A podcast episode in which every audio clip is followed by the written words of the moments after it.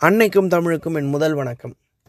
நான் உங்கள் பிரேமானந்த் பாண்டியன் பேசுகிறேன் நான் வைலன்ஸ் அகிம்சை நாள் அப்படின்றது அக்டோபர் ரெண்டு அன்னைக்கு சர்வதேச அகிம்சை நாள் அப்படின்னு கொண்டாடப்படுது. இந்த அகிம்சை அப்படின்ற வார்த்தையை கேள்விப்பட்டோடனே இந்தியா மட்டும் இல்லைங்க உலக நாடுகளே ஒரு தலைவரை நினச்சி பார்க்கும் சிந்திச்சு பார்க்கும் அப்படின்னா மகாத்மா காந்தியடிகள் அப்படின்றது நம்ம எல்லாருக்குமே தெரியும்.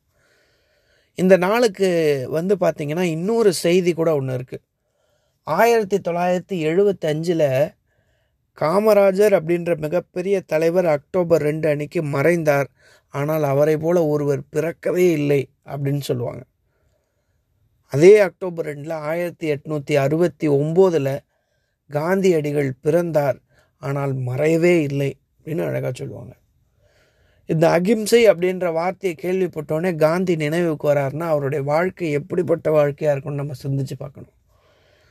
காந்தியடிகளுடைய பேர் கேள்விப்பட்டவுடனே எனக்கு இந்த சம்பவம் தான் ஞாபகம் வரும். ஒரு முறை காந்தியடிகள் ரொம்ப முக்கியமான மீட்டிங் அட்டன் பண்ணுறதுக்காக போகிறாரு தன்னோட உதவியாளர் வெளில நிற்க வச்சுட்டு ரொம்ப முக்கியமான மீட்டிங்ப்பா யார் வந்தாலும் உள்ளே அனுப்பாத. யாராவது வந்து கேட்டாங்க அப்படின்னா மீட்டிங் முடிச்சுட்டு வந்து சந்திக்கிறேன்னு சொல்லு அப்படின்ட்டு போகிறார் மீட்டிங் ரொம்ப முக்கியமாக நடந்துக்கிட்டு இருக்கு ஒரு அஞ்சு ஆறு பெங்காலி லேடிஸ் வந்து காந்தியடிகளை பார்க்கறதுக்காக வராங்க. உதவியாளர் வந்து ரொம்ப சொல்கிறாரு இந்த மாதிரி காந்தியடிகள் வரக்கூடாதுன்னு சொல்லியிருக்காங்க. அப்படி அவரை பார்க்கணும் அப்படின்னா மீட்டிங் முடிஞ்சதுக்கப்புறம் அவர் வருவார் கண்டிப்பாக உங்களை சந்திப்பார் உங்கள் பிரச்சனையெல்லாம் கேட்பார் அப்படின்னு சொல்கிறார் இந்த பெங்காலி லேடி சொல்கிறாங்க இல்லை இல்லை காந்தியடிகள் வந்து நாங்கள் சொந்தக்காரங்க. என் பேர் சொல்லுங்கள் கண்டிப்பாக அவருக்கு தெரியும் அப்படின்லாம் சொல்கிறாங்க அவங்க கேட்குற மாதிரி இல்லை. ரொம்ப நேரம் பேசுகிறாங்க கடைசியில் அந்த லேடிஸ் எல்லாருமே உதவியாளர் தாண்டி மீறி உள்ளே போயிடுறாங்க. உள்ளே போய் காந்தியடிகளை பார்த்து பேசுகிறாங்க பேசிட்டு கிளம்பிடுறாங்க. வெளியில் வந்து காந்தியடிகள் சொல்கிறார் என்னப்பா நீ? நான் உன்னை யாருமே அனுப்பக்கூடாதுன்னு சொன்னேன்.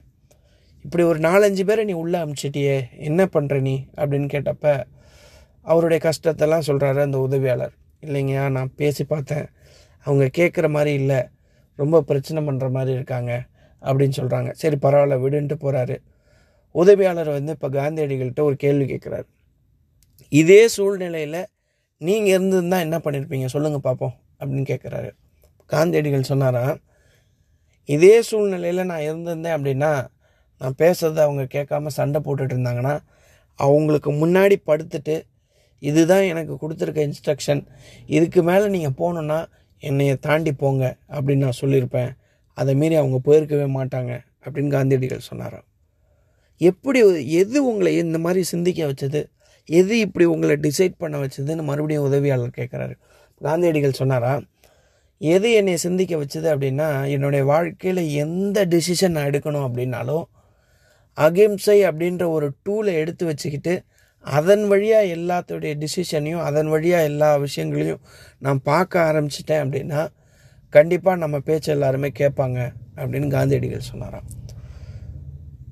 இந்த அக்டோபர் ரெண்டில் அகிம்சை அப்படின்ற வார்த்தையை கேள்விப்பட்டோடனே காந்தியடிகளை நினைவு பார்த்ததில் எனக்கு மிகப்பெரிய சந்தோஷம். இதை பகிர்ந்ததுலேயும் எனக்கு மிகப்பெரிய சந்தோஷம். நாங்கள் நாமளும் நம்ம வாழ்க்கையில் நடக்கக்கூடிய எல்லா விஷயங்களையும் அகிம்சை அப்படின்ற கண்ணாடியை எடுத்து பார்ப்போமே. வாய்ப்புக்கு நன்றி வணக்கம்.